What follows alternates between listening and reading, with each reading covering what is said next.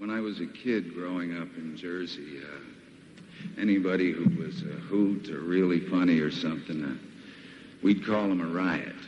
Ladies and gents, uh, this guy's a riot in more ways than one. Bob Dylan.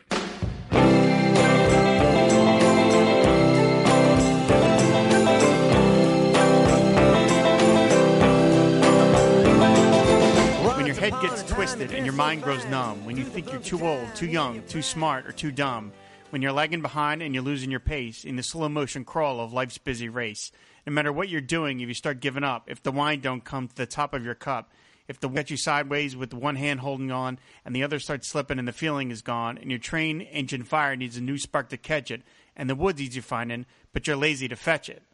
This is Pod Dylan, the show that celebrates the work of Bob Dylan, one poem at a time. Proud member of the Fire and Water Podcast Network. I'm your host, the freewheeling Rob Kelly, and our good friend Tara Zuk is back. Hi, Tara. Hello there. I'm so thrilled to have you again. I love talking to you, and so I'm glad we're getting a chance to do the show again so soon. You were just on a couple episodes ago, but we're here now to talk about a, an unusual uh, piece of the Dylan canon, which is Last Thoughts on Woody Guthrie, the one and only poem Bob Dylan has ever performed aloud. Uh, Yep. this uh, this was recorded on April twelfth, 1963, and it remained a bootleg until 1991 when it was part of the bootleg series. And this was something that I had did not know existed until the bootleg series had come out, and it immediately became kind of one of my favorite things because it is so unique and that it is the one poem ever that Bob Dylan has has said out loud. So, uh, Tara, you asked about this one about wanting to do this one. Why did you want to talk about this?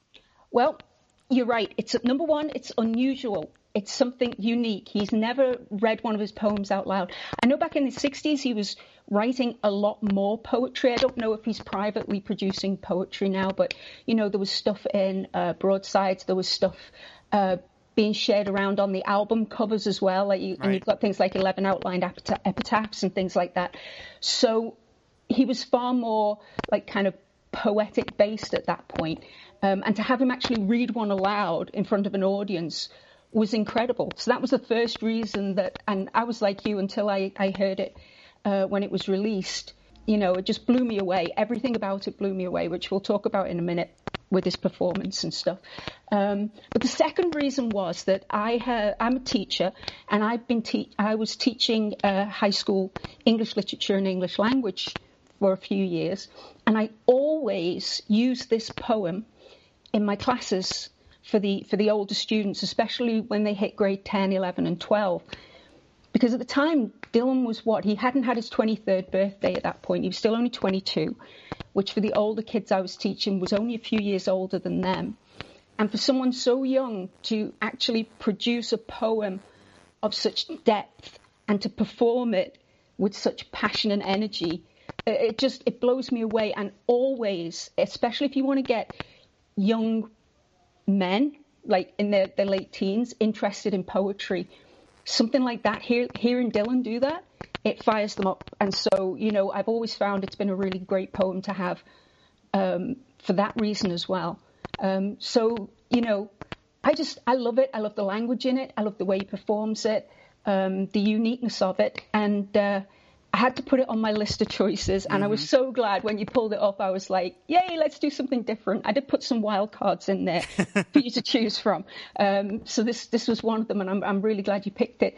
And Dylan must have been feeling really poetic that day because um, like you said, it was the 12th of April 1963 at Town Hall, New York, when it was performed and recorded. Um, and that day, he also put one of his poems in the um, in the theatre bill the, that people had. Um, I think it was uh, "My Life in a Stolen Moment," maybe. And so he performed a poem and had a poem um, given out to all the audience members as well. So he must have been feeling poetic that day. Yeah, I mean, I'm glad you mentioned that he has, of course, written lots of other poems, and they did. They have appeared publicly. You mentioned they've they appeared in the program. I read about that. There were some that appeared on the, the liner notes of his of his albums. There was that one. I forget where the one appeared. The uh, to, to Geraldine on her miscellaneous birthday. Oh yeah, I as, love as- that one. As that one, and of course, there's Tarantula, which is the whole book of this sort of free verse kind of poetry that, that got published later on in the in the '60s. But it's kind of amazing how. Um, how confident when Bob, when Bob Dylan performs when he's singing a song, how authoritative he sounds. Even at 22, 23, he mm-hmm. he sounds like an old man who knows everything, kind of in a, in a good way. I don't mean that in a know-it-all way, but in a kind of just sage, uh, you know, Solomon esque kind of way. And yet, yep. the intro to this poem, he sounds incredibly nervous. Uh, he does. You know, I, and I love the intro where he he's he gets a laugh too. Bob Dylan is I've said before he's very funny. He doesn't get enough credit for it, but I love that the, he says that he was basically commissioned by some book uh, or some magazine wanted to ask him, "Can you please explain what Goody, Woody Guthrie means to you in 25 words?" which gets a huge laugh, and I love the idea of like going to Bob Dylan and saying, "Can you give us your thought on this very profound subject and do it in 25 words or less?" Which is kind of gutsy. It's like I wouldn't really limit Bob Dylan in that way. Um, and I don't know whether that's true Twitter. or not. That's why he's not on Twitter. Oh, that's true. There you go. Yeah, he probably can't limit himself like yeah, that. and then he says, uh, you know, so I wrote out five pages, and yeah. I just have to have them here, and and yeah. I love that little laugh where he goes, "I have it here," and then he goes, "I have it here actually," and he, you know, he sounds genuinely nervous, and it's I'm not used to Bob Dylan sounding like that, so just that is sort of charming, and the the, the intro is so low key. Mm-hmm. And so kind of like, well, you I mean he does say it's five pages, but you're like, well, all right. But then all of a sudden, boom, I mean, you're just in this torrent of. I mean, I try and I try and quote all the lyrics to any given song in an episode, but I can't do that for this thing because this thing just goes on so. I mean, in a good way again, but it goes on so long. There's just no way to to go through it all line by line because it's just it's so dense. It is. It really is, and. um you know, I mean, one of the things he says in the introduction is he said, I'd like to say this out loud. And I think that hits a real nail on the head with Dylan as well. And he's probably nervous because he's never done that before. You know, he's very confident in performing because he's, you know, got that under his belt. This is the first time. And I think at the beginning he says, This is the first concert I played alone in New York, really. You know, so he's got this, you know, hall full of people. Um, his solo, he's on his own up there with nothing to to distract anybody from the fact that their focus is on him and he's going to do something he's never done before. So, yeah, there is the nerves. But I think that the, you know, I'd like to say this out loud. I think that is one of the most essential things everybody should really know about Dylan is it's all about performance. That's what it is. You know, so for example, when Andy Muir wrote his book, um, Bob Dylan and Shakespeare, the performing of it, you know, his whole book focused all the way through how Shakespeare was exactly the same. It's not so much what the words on the page are, it's how they are performed, how they are mm. transmitted to the listening audience and, and, and what people can get from them. And I think that that was really important um, from Dylan. Oh, by the way, there was another poetry uh, book that I wanted to ask you whether you've got because I think it's absolutely brilliant. It's called uh, Hollywood Foto-Rhetoric. No, I'm not familiar with that. Okay, look for it. It's really brilliant. Um, it's a hardcover coffee table book, and it is a collection of photographs, black and white photographs by Barry Feinstein. Hmm. And Barry Feinstein and Dylan kind of like worked together. They collaborated because Feinstein had been a photographer in Hollywood during the end of like the classic Hollywood years. And I know we're kind of going off topic here, but I think this is really interesting. And, you know, listeners, if they haven't got the book, might like to look it up. And Feinstein had taken photographs. So, for example, he was at Marilyn Monroe's house the morning after she committed suicide wow. or took an overdose or whatever, and had photographs of her. He wasn't inside the house, but he took pictures of her swimming pool and pictures of the pill bottle on the window, things like that. Very iconic pictures. Pictures of Marlene Dietrich when she was older. Um, all sorts of pictures, you know, eccentric people who have Cadillacs in their living room with the chandelier hanging over it, and you know, like all sorts of excesses of Hollywood. And Dylan took every single picture and wrote a poem to go with the picture without ever mentioning the names of the celebrities involved or anything. But he looked at that picture and he took a picture, and they're all black and white pictures of like the end, the dying era of Hollywood. And Dylan wrote all the poems. Wow. I think it's really worthwhile having a look at that. Does he is he credited as Bob Dylan uh, writing yep. the poem? Really? How have yep. I never heard of this? well, you know what? I found it by accident. This is really funny. About oh gosh, ten years ago now, I was on a school field trip with some kids in Canada, and we went to Victoria, and we got a uh, a tour of the Chapters bookstore, which is like it's a chain bookstore, like like Borders and Barnes and Noble and whatnot. And um, they allowed everybody in the party, including the teachers, to choose one book to keep for free. Hmm. So I'm going through the books and I'm looking on this shelf. Just I'm watching the kids more than watching myself, and they were all looking at these like kind of anime books and you know all that kind of visual art stuff, which was quite cool. But I turned around and there was a there were just some coffee table books laid out, and there was the Feinstein Dylan book sitting on the top. And I said to them, "Is this too expensive, or can I have it?" Because it was big. And they said, "Nope, doesn't matter on the price. You get one book each." Wow. So I got it on the field trip for free. but anyway, no, it really is. It's called Hollywood Foto-Rhetoric, and it's really worth getting hold of. The photographs are amazing, and Dylan's poems are incredible. I, I can't believe I've never heard of this. I, that's yeah. remarkable. Wow. Yeah, I got so, I got Just as a link to Dylan and poetry, because I know it kind of like it, it takes us away from Woody Guthrie, but just an interesting little snippet. Yeah, yeah, yeah. I'm one of the, the takeaways I get from this this poem is, and it's to me, it's very. Um, I mean, when I, I, first heard it, I would have been like 20, I would have been like 2021, I think 22. When I, yeah, 91, I would have been like 2021 when I first heard it. And it, it, it does feel very adolescent, kind of, uh, in a good way, because it's a lot of, you know, an awakening of somebody and they're seeing the world kind of for the first time and they're sort of disillusioned by what they're seeing. Uh, you know what I mean? There's a lot of just like ah, yeah. that ain't that ain't my thing. This isn't my thing. This isn't working. You know, and it's it's a lot of that. And I I enjoy it for that, but it's I, am not again I'm not used to Bob Dylan sort of sounding like that. I, I feel like I'm used to him sounding more um, old man wisdom kind of thing, and this is more of, a, of an angry young man. And th- I always get the sense that this is him uh, placing himself. I mean, of course, we're we're taking him at his word that he wrote mm-hmm. this in 1963 when he could have been, he could be lying. He could have written this a bunch of years ago. But I, mm-hmm. if if we if we believe him, I get the sense that this is him writing what he felt like when he first discovered Woody Guthrie. Mm-hmm. This is that that awakening. I mean, he's comparing Woody Guthrie to religion. He's comparing Woody Guthrie to some of the greatest um, examples of nature. You know, the Grand yep. Canyon at sundown and things like that. And he's discovering the, the discovery of Woody Guthrie to that. And so that's kind of what it feels like. You know, that I mean, yep. that's what it felt like when I discovered Bob Dylan at 19. That's what it felt like to me. So I mean, he's able to bring himself back to when he was maybe 13 or 14, whenever it was that he first heard Woody Guthrie. And that's, that's a very powerful evocation that he manages to, again, hold for five solid pages. you know what? I think you're right. There's, um, there's that line, isn't there? You know, and, and to yourself, you sometimes say, "I never knew it was going to be this way. Why didn't they tell me the day I was born?" Mm-hmm, mm-hmm. And it's like that kind of where you get to a point, you suddenly realize you've got this youth, and you don't really worry about too many things, you know. And you get to a point when you're a little bit older, you're just starting to come into adulthood, and you realize life's not fair. You know, mm-hmm. like it's almost this thing, you know, why do bad things happen to good people?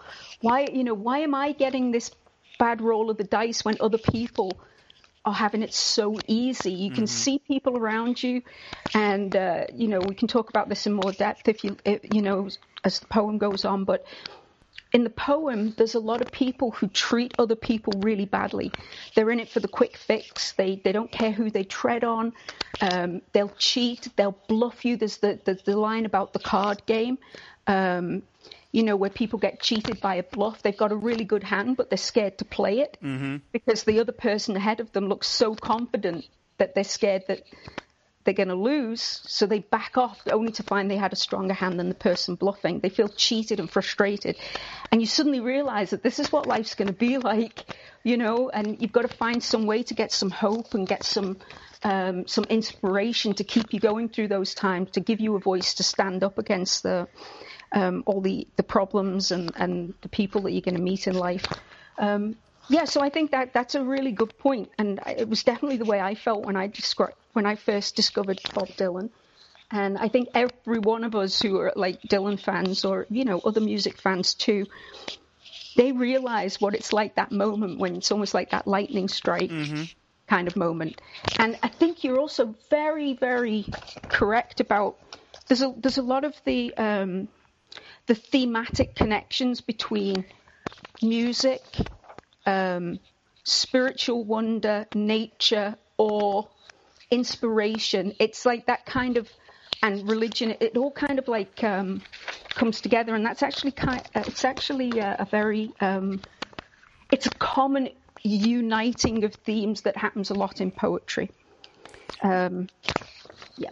Yeah, he there's there's lots of again I'm going th- scanning through this uh, on the website um, and there's mm-hmm. there's a lot of lines that I love that I, I, think can get easily buried a little in the in the mad rush of how much just of how much is here. Yep. Uh, but then you go through, and, and, again, when you listen to the performance, uh, those lines pop out. I mean, I love when he, when he you, you mentioned the thing about the card game, and he says when you were faked out and fooled while facing the four flush, and all the time you were holding three queens. It's making you mad. It's making you mean. Like in the middle of Life magazine, bouncing around the pinball machine, and there's something on your mind that you want to be saying that somebody someplace ought to be hearing. And mm-hmm. I, I love that particular turn of phrase. The idea that you have something that you want to share with someone, and you yep. maybe don't have the ability to share it, or the or that no one is hearing it, and how frustrating that has got yep. to be. I mean, that, that's a, every podcaster's lament is that sort of thing. I, I, have so many opinions that people need to hear. Uh, listen to me. yeah, listen to me. You know, I mean, but but I mean, it's there's a, there's this mad rush of imagery, and then all of a sudden he'll drop something in that gets very sort of kind of quiet and powerful, and it you yep. know it makes you kind of like wow okay, and then he goes back to the whole mad rush of imagery, and it's just kind of this yep. flow. And again, it, it's it's amazing he's able to sustain it for like the eight minutes it takes to say it all. Yeah. Well, that part, it's funny because I highlighted that part as one of the parts that I was really, you know, uh, drawn to. Um, and it reminded me of Hard Rain. Like when I was reading that, um, it's like music is the way that protest singers can stand up and be heard. And actually, it's a way that people who don't have a voice can also join in. You imagine the singing on the strike lines and the picket lines. Um, and a protest movements, you know, how many of these protest movements where people feel they don't have a voice, they can sing it in an anthem. Um, and I think the line from Hard Rain is, uh, and I'll tell it and think it and speak mm. it, breathe it, and reflect it from the mountains so all souls can see it. You know, that, that is the role of the singer, you know, to try and get people to, to listen or to have their own voice, express their anger, express their frustration through that, that musical voice. It, it's, it is very, very powerful.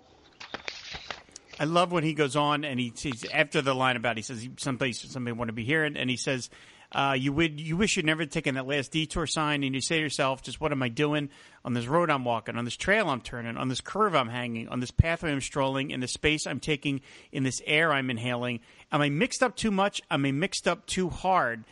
And I noticed that he used that exact line. Am I mixed up too much? Am I mixed up too hard?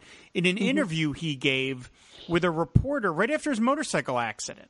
One ah. of one of the first people to interview him, I forget the name of the person, but the guy that like literally went up to Woodstock and interviewed him and said, "How are you doing?" And he said, "Well, I'm just kind of relaxing. I'm reading books and I'm I'm just kind of taking stock." And he says, "I'm I wonder, am I mixed up too much? Am I mixed up too hard?" I'm like, he's got that phrase lodged in his head, and here it is yep. coming out in an interview five years later. That's incredible, you know. It? I'm like, I wonder, is that something in his head that just really was meaningful to him, and he just he just stored it away, and there it is forever. But I remembered when I read that interview, and I was like, my, I was like, whoa, wait a minute, I know that line. That's a line from that from that poem. This is kind of amazing.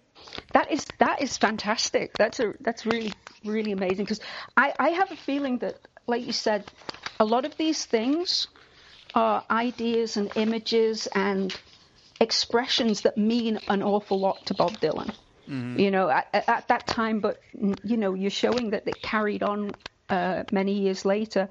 Um, yeah, it, it's amazing, and what I love about that section is that the whole poem is like I know my kids when I was teaching them, they would say, "But there's until the end, there's no Woody Guthrie in this in this poem." right. And I'm like, "No, he's there all the way through." Right. Um, and I think that this section with all of the questions, it's like he's asking, What am I doing? Where am I going? And he has this whole list.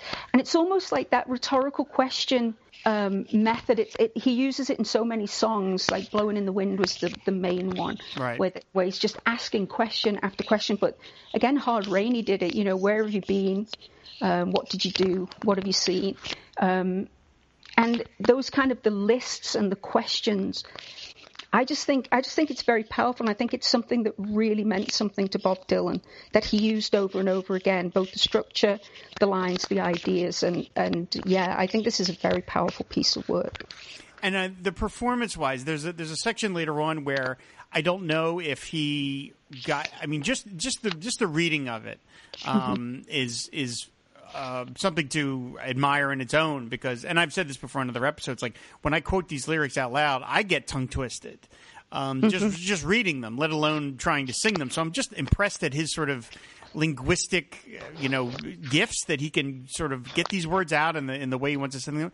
Say them. Um, Yep. But but at one point he says when he starts talking about, it, he says, "What am I saying? What am I knowing? On this guitar I'm playing, on this banjo I'm frailing, on this mandolin I'm strumming, in this song I'm singing, in the tune I'm humming, in the words I'm." And then he does this long pause. He goes, "In the tunes I'm humming, in the words I'm writing." In this ocean, in these words, I'm thinking, in this ocean of hours, I'm all the time drinking. First of all, I love that pause where the, I'm writing because it's kind of like you're kind of like, huh? Eh, Like he's got you kind of on this ledge, you know. Like, did he just forget the nice word? And then the line "ocean of hours," I'm all the time drinking. I just think is one of the great pieces of imagery he's Yeah. ever come up with. Ocean of hours, I'm all the time drinking. I'm like, that is Yep. like, whoa, you know. Like, Oh, that that really is, and I think it's again it it matches. We talked about this when we talked about uh, the Valentine's Day song, um, "I Want You," and we talked about it again in, when we talked about Highlands. And I think whatever song you pull out or whatever performance, even a poem, you can pull out where he uses pauses and, but also he speaks about time and he gets that contradiction about how time can go really quickly, but also feel like it's dragging and going really slowly. And he does that a couple of times in this poem as well.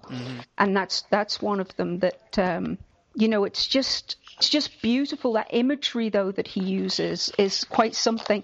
And I love that you picked out his linguistic style as well with this, because I get blown away by it completely. I mean, I, I studied applied linguistics and you know, to see, so for example, all the way through, he uses what the academic people will call an elision, which is where you drop the G off the end of a word, like catching and writing and banging. And, and he does that. And this is what I love about this, this poem, is it's the way that Woody Guthrie speaks. So he's using Woody Guthrie's kind of um, his phrasing and his his accent and his speech to reflect that it is about Woody Guthrie, that this comes from the place that Woody Guthrie comes from. And he also does something that um, he, he puts an A at the beginning, like in the times they are a changing, you know, you know, lightning's are flashing, thunder's are crashing, the windows are rattling and breaking, the rooftops are shaking.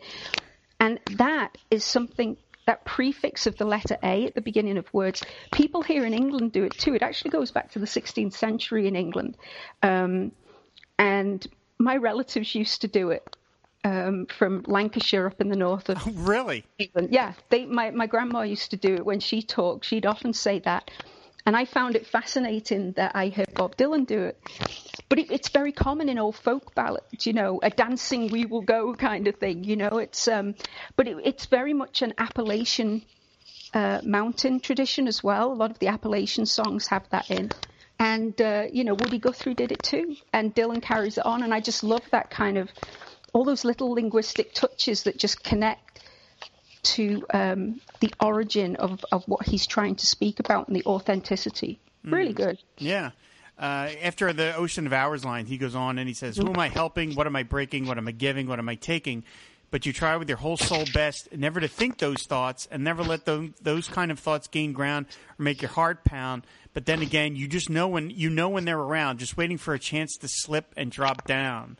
Uh, Another great thing of you know Bob Dylan revealing that he you know is insecure too, which isn't something I always think of Bob Dylan as being insecure. I, I'm insecure, and I always have those thoughts that that appear when I don't want them to. And then here he is admitting it, and I love the again the turn of phrase, just waiting for a chance to slip and drop down. Like they're these kind of nefarious little things.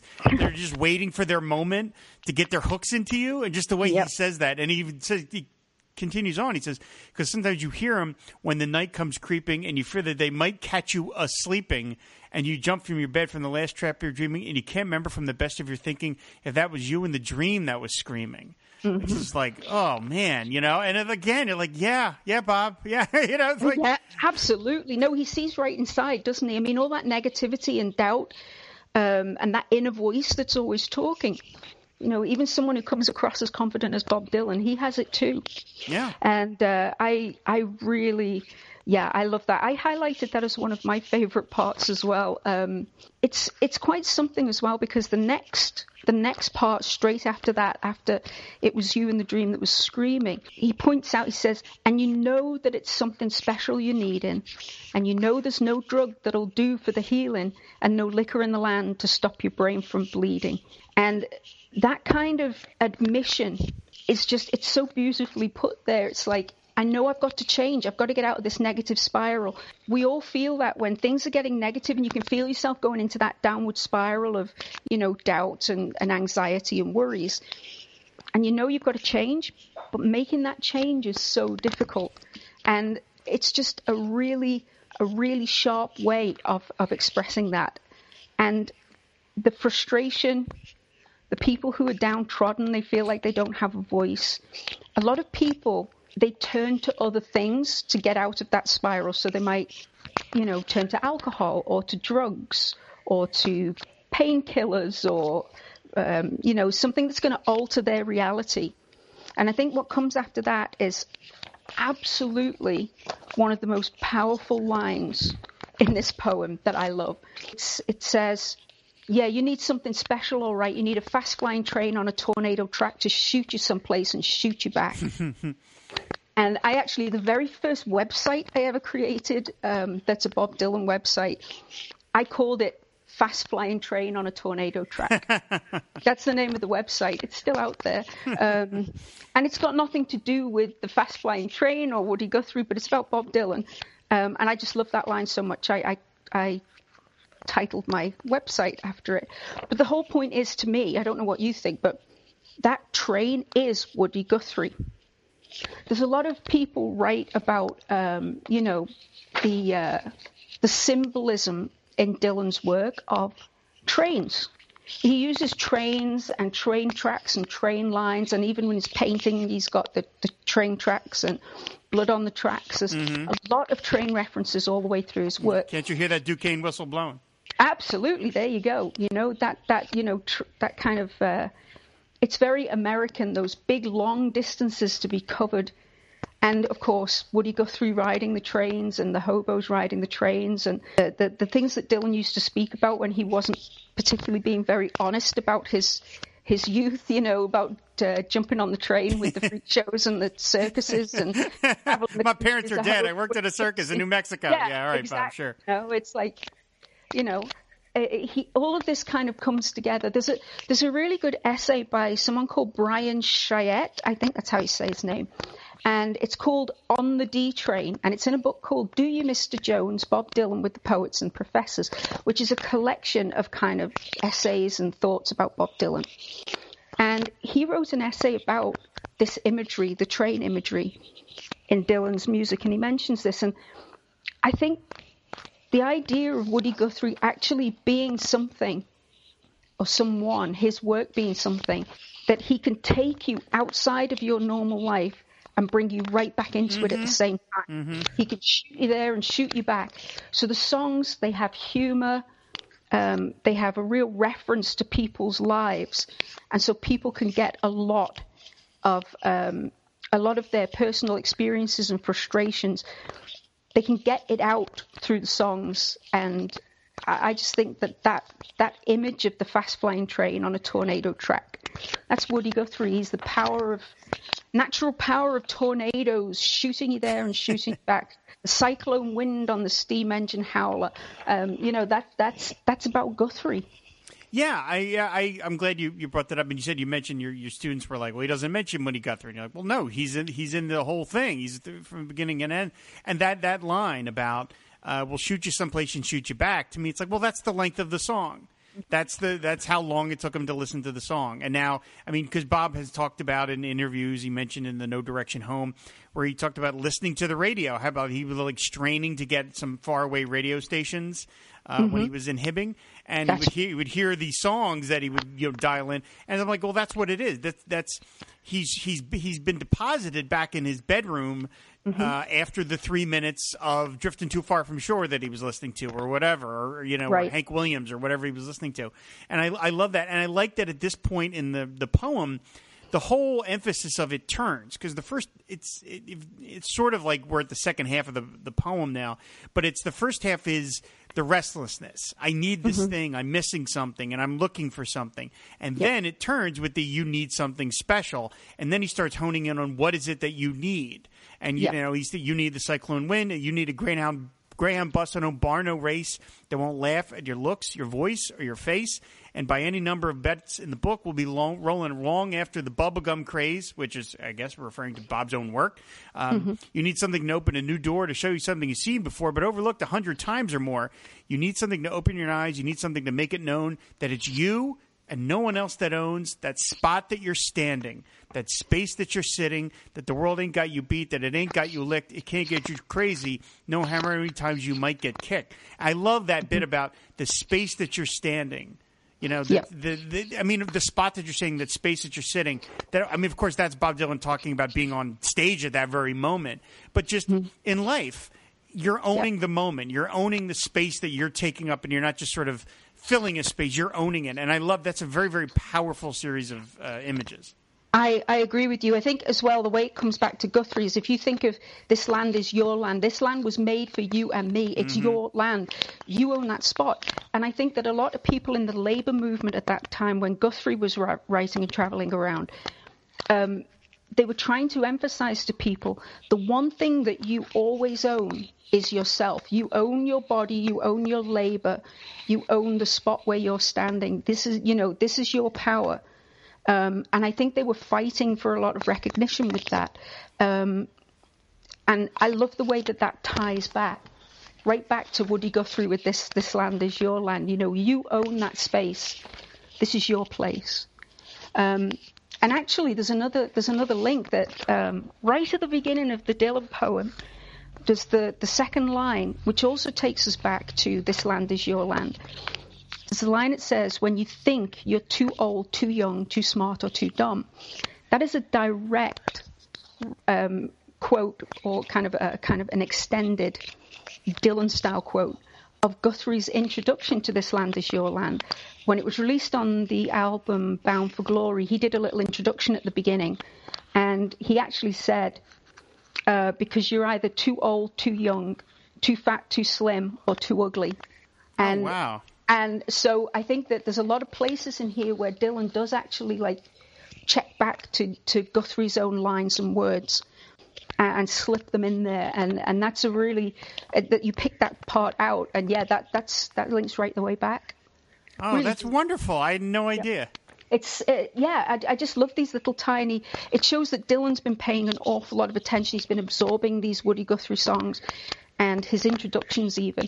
I think I, I know I was reading about when Dylan went to visit Woody Guthrie in hospital, because of course Woody Guthrie was hospitalized with Hun- Huntington's chorea, uh, which had killed his mother earlier. He watched his mother decline and, and die when he was a child, and uh, he ended up with Huntington's chorea himself, Woody Guthrie. And Dylan went to visit him a lot in the hospital, and uh, he used to, you know, it's the, the joke that he was like a Woody Guthrie jukebox, right? right it didn't right. matter what, what song Guthrie asked to hear, he could play it. Uh, and he often did it with exactly the same phrasing and intonation and guitar licks that, that Woody Guthrie would have done. Um, and so he obviously had this whole lexicon like absorbed into his uh, into the fabric of his very being, and I just I just love it when it pops out. I think there's an interesting point though um, about the title of this poem. I know we're skipping around a little bit, but um, this this this has always fascinated me. Is this the poem was performed in 1963? Woody Guthrie was still alive then, and he he didn't pass away until 1967. Um, and this is called Last Thoughts on Woody Guthrie. And the word last is actually a really important word in the title and it's important to this poem as well. Um, I think I think it was Stephen Scobie who pointed out the importance of the title being Last Thoughts because what I think is that we had Dylan who had absorbed all of all of Woody Guthrie's work. He'd he'd read Bound for Glory and the other Woody Guthrie books. He had visited Woody Guthrie. He'd absorbed the whole, um, you know, his, his songbook. The Woody Guthrie songbook was all inside his head. And I think it was ju- it was more to Dylan than just the songs, though. It was the way he dressed. It was his mannerisms. It was the way he changed the way he spoke, and his performance. His first ever solo song, written song that he had on an album was "Song to Woody." Right, uh, right. He was doing covers, other but he but he put "Song to Woody" on, on on the first album, and and that was the only one he'd written himself on that one, I think, if I'm not mistaken. Um, but you know, so this this is very important to him. The fact he's calling it "Last Thoughts" made me stop and, and wonder. And when I went back and looked and followed the Stephen Scobie kind of pathway. In 11 Outlined ap- Epitaphs, he actually did write about Woody Guthrie in there too. And he called Woody Guthrie the last idol, which I thought was really interesting. I think Dylan wrote, You ask, how does it feel to be an idol? It'd be silly of me to answer, wouldn't it? And I think that, you know, by 1963, Dylan was moving towards finding his own voice a bit more and his own identity. And he was moving away from, or at least preparing to move away from, the work shirt, the jeans, the boots, the flat cap, the protest songs, the folk singer image, and all those mannerisms. And I think he was slowly becoming more and more of a new identity. But that part of Woody Guthrie would always be part of him. And, and I think that's what he saw. There was a, there's a book by Mike Marqusee that's really interesting. Um, and Mike Marqusee uh, pointed out, I think the book's called Wicked Messenger, and Marqusee pointed out that, you know, Dylan wasn't just mimicking Woody Guthrie, he was actually immersing himself in it. And it was a connection between them. It was like they were morphing into one person for Dylan. you know, like part of Woody Guthrie was m- morphing into him, and it was. It's like it was a purer form of what he was wanting to be with the songs, the authenticity, um, the uh, the Americana almost, the resilience, the connection to the land, the connection to the people, the use of language. Everything was fascinating Dylan, and he was connected to it. And uh, I think he said, you know, the interview that he gave for Scorsese, you know, uh, I was born far away from where I was supposed to be. right, trying, right. You know, that kind of thing. Where I think he felt like that was his destiny. That was his way of that, that like, you know, take off the labels, take off the confining kind of uh, boxes that we're all put into. And I think he saw that in Woody Guthrie too. I think he, he probably felt very strongly that he wanted to be like that. Woody Guthrie always avoided labels. He always managed to not get himself pigeonholed. And I think that Dylan uh, um, respected that and also wanted to do that himself. Um, I think there's a really good quote by Guthrie about being pigeonholed, where somebody tried to to get him to admit to being a communist in an interview, and he said, you know, left wing, right wing, chicken wing. I wish I could say this in Woody Guthrie's voice. left wing, right wing, chicken wing. It's the same thing to me. I sing my songs wherever I can sing them. I ain't a communist necessarily, but I've been in the red all my life. Now that quote to me number one, there's the word play about left wing, right wing, chicken wing, and then saying I've been in the red all my life. Like those those two puns, I think that's something that Dylan does all the time too. And the fact that he won't be pinned down, you know, that's something that Dylan does too. He just mm-hmm. wants to sing his songs. He just wants to do his songs and come from an authentic place. He doesn't want a label. He doesn't want people to confine him. And in fact, there's a rumor I read about um, I think it was in Will Kaufman's book about Woody Guthrie, that um, he applied to join the Communist Party in 1943. This is Woody Guthrie. But because he was so kind of like difficult to pin down and a bit, bit slippery, um, the people in the, the, local Communist Party in New York, they they didn't quite trust him. They didn't know whether he was coming from the right place, and so they actually turned down his application. If that rumor is true, that's quite something. Um, but yeah, so that kind of trying to be authentic and not be pinned down. I think that's a really important connection between Woody Guthrie and Bob Dylan as well, and I think it comes through in this poem. Yeah, I I uh, I love the idea. I love the idea again. Is when you say it's last thoughts. I mean, when you first hear mm-hmm. that, you think it's like you know, many people would take that as like it's a memorial. And as you pointed yeah. out, Woody Guthrie wouldn't die for another four years. And yeah, it's not a memorial. It's a memorial to Bob Dylan, sort of saying, "All right, I'm moving on to this new phase. Yes. Uh, I'm gonna, I'm gonna kind of be influenced by different things. I'm gonna take everything that I took from Woody Guthrie and and and and immersed in it, and then move on forward. And it, it's it's easy to mistake that because you're like, well, did he, you know, is is he is he, this is his epitaph? No, it's not an epitaph for the guy. um, and then I love when he said when he moves on and he's talking about all the things that you you where you're not going to find the thing you're looking for, and you can't find it on a dollar bill. I love that he mentions you're not going to find it in a not club, in no no nightclub, yacht club, and in the seats of the supper club, which of course Bob himself would play uh, many years later. But I love when he says, "And as sure as hell, you're bound to tell." No matter how hard you rub, you ain't just you ain't you ain't gonna find it on your ticket stub. I love that because he's kind of like dinging himself a little too. Like he's like, you're mm-hmm. not don't don't look too hard in it for me either. Uh, yep. Which I like. You got to find it yourself. I love that. I love that he's he's sort of you know saying I'm bestowing this wisdom upon you, but at the same time, don't look too hard into me because that might be not what you're looking for. And I love that. Mm-hmm. I love that he's he's bringing he's elevating himself and knocking himself down at the same time. That that's a really good point. And by the way, you summarized that that point about last thoughts. That was exactly what I was trying to say, and you said it so eloquently. Thank you. um, yeah, you're right because he lists off all these things that you know people are always trying to find self worth and happiness in external things, in in pop stars, in money, in wealth, in fame, in yachts, winning the lottery.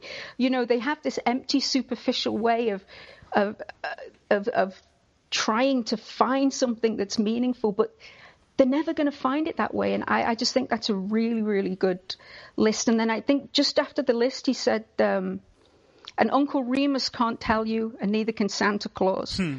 You know, it's like, it's fairy tales. People are following, you know, ideas that aren't substantial, they're not real. And, uh, you know, I think that list is really good, and even even the language that he uses, he uses bubblegum again there. You know, the he says, and it ain't in the cream puff hairdo or cotton candy clothes, and it ain't in the dime store dummies or bubblegum goons.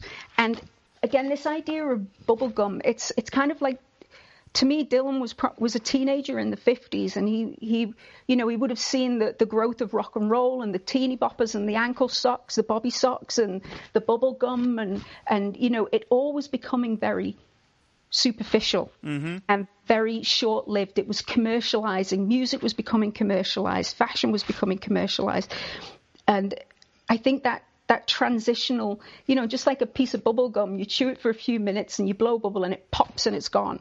And all that kind of, that, that very flimsy, superficial, short lived happiness and glitz and glamour, that's what's being sold as the American dream to mm-hmm. people. Mm-hmm. All these things that are being sold to them uh, by the people who are out there to make a quick buck. The line says, you know, um, the 50 the 50 star generals and flipped out phonies who turn you in for a tenth of a penny.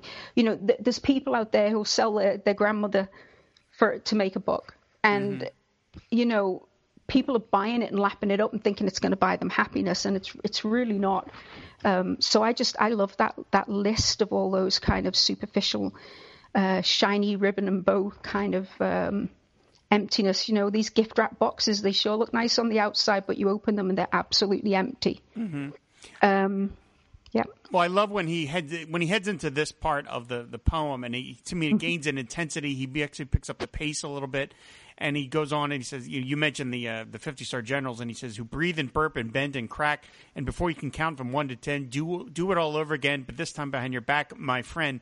The ones that wheel and deal, wheel and deal, and whirl and twirl and play games with each other in the sandbox world you can't find it in the no talent fools who run around gallant and make all the rules for the ones that got talent and ain't ones and ain't in the ones who got any talent but think they do and think they're fooling you. The ones who jump on the wagon just for a while because they know it's in style to get their kicks, get out of it quick, and make all kinds of money and chicks. and you yell to yourself and you throw down your hat saying, Christ, do I got to be like that? Ain't there no one here who knows where I'm at? Ain't there no one here who knows how I feel? Good God Almighty, that stuff ain't real. And I will, that, that part really hit me um, in the temple when I 1st heard it because it was, it was exactly how I felt. Um, And just, and I love the, the line about Christ, do I got to be like that? Just the frustration of like, do I have to subject myself to this nonsense?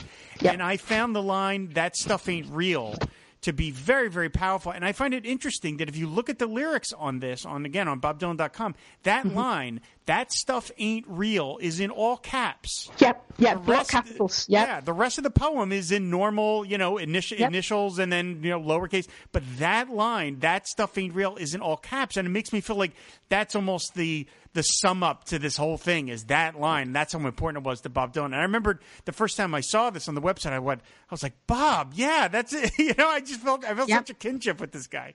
Absolutely. No, no, that's that's absolutely true. And um, I think you know, back in the '60s as well. I think there was a time when there was like a, a bit of a mortgage crisis with, when it came to uh, money lenders and stuff. And uh, you know, so the things he's talking about, kind of like it's almost like the bankers, the real estate agent, mortgage mortgage lenders. Um, the bit about the sandbox in an earlier in an earlier line, the ones that wheel and deal and whirl and twirl and play games with each other in this sandbox world. And I, I really think that line is um, you know, they are treating life like it's not real. They can play games with these huge amounts of money and they'll either win or they'll lose the game.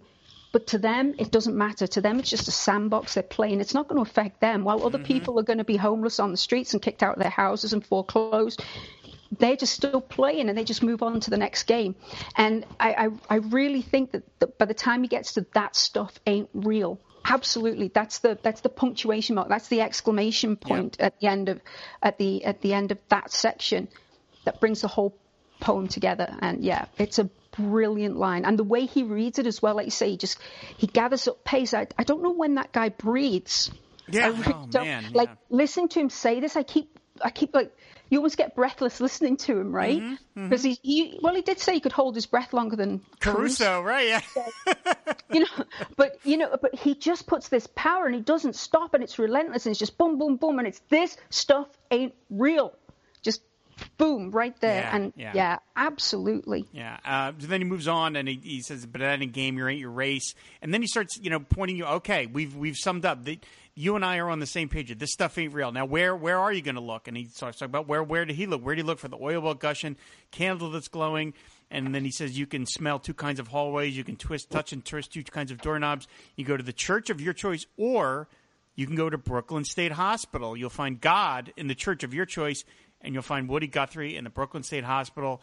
And though it's only my opinion, I may be right or wrong, you'll find them both in the Grand Canyon at sundown.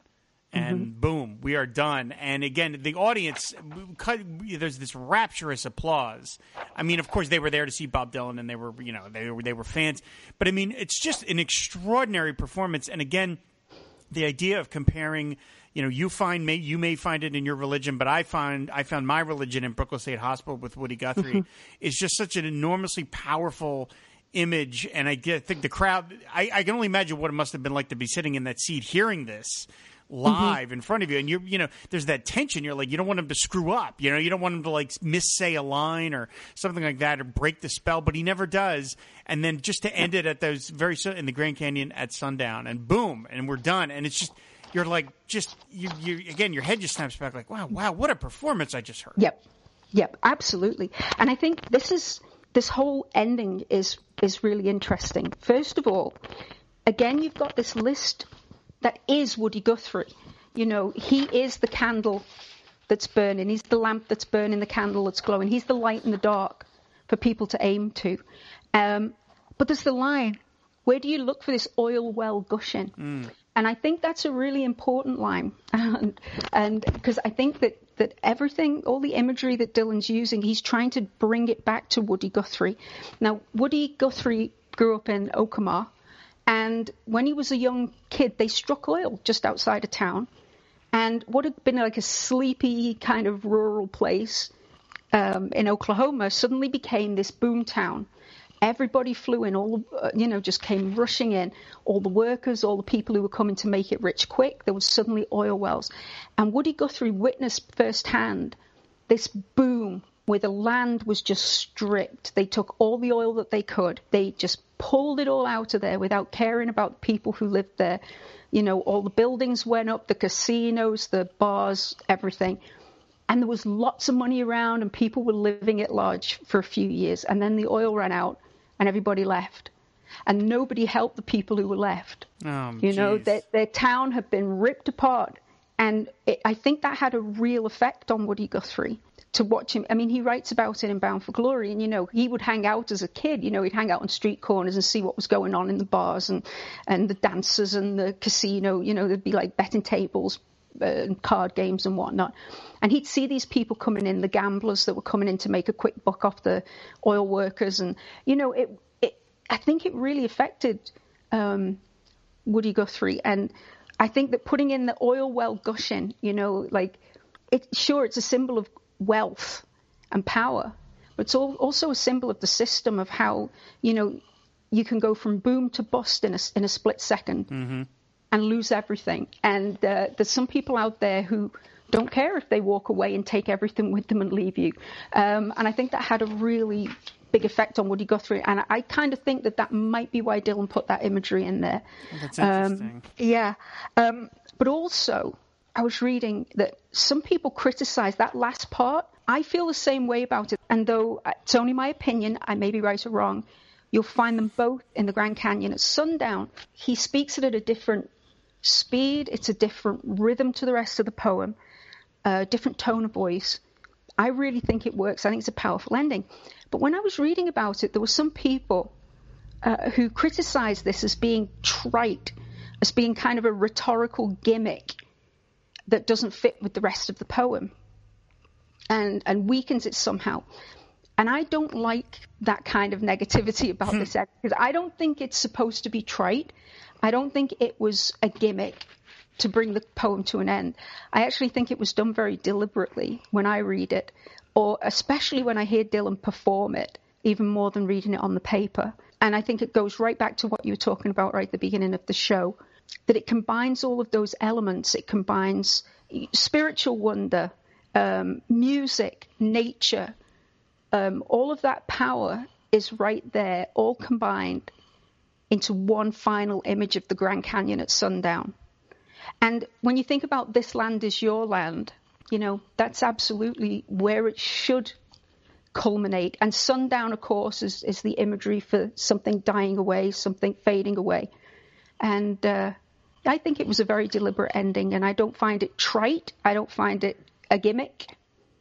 I think it fits with the poem, and I think the way Dylan performs it, it brings it to a perfect conclusion. Yeah, I mean, it, it winds down. I mean, it, it brings the energy. You couldn't, you wouldn't, you couldn't really end this with the mad rush of imagery that he was doing just a couple of verses ago, or whatever. You Yeah. know, I mean, you need to kind of, kind of take a breath. Like, okay, you know, just the the quiet idea of being at the Grand Canyon at sundown, and this, you know. So yeah, no, I think it's a perfect. Yeah, I don't, I don't understand that. I don't understand that criticism about I it was at all. surprised when I read criticisms of it, and I thought, wow, they listen to the same poem that I'm listening to. But then I guess some people always want to have something to say that, you know, goes against the grain or something. Yeah. I don't know.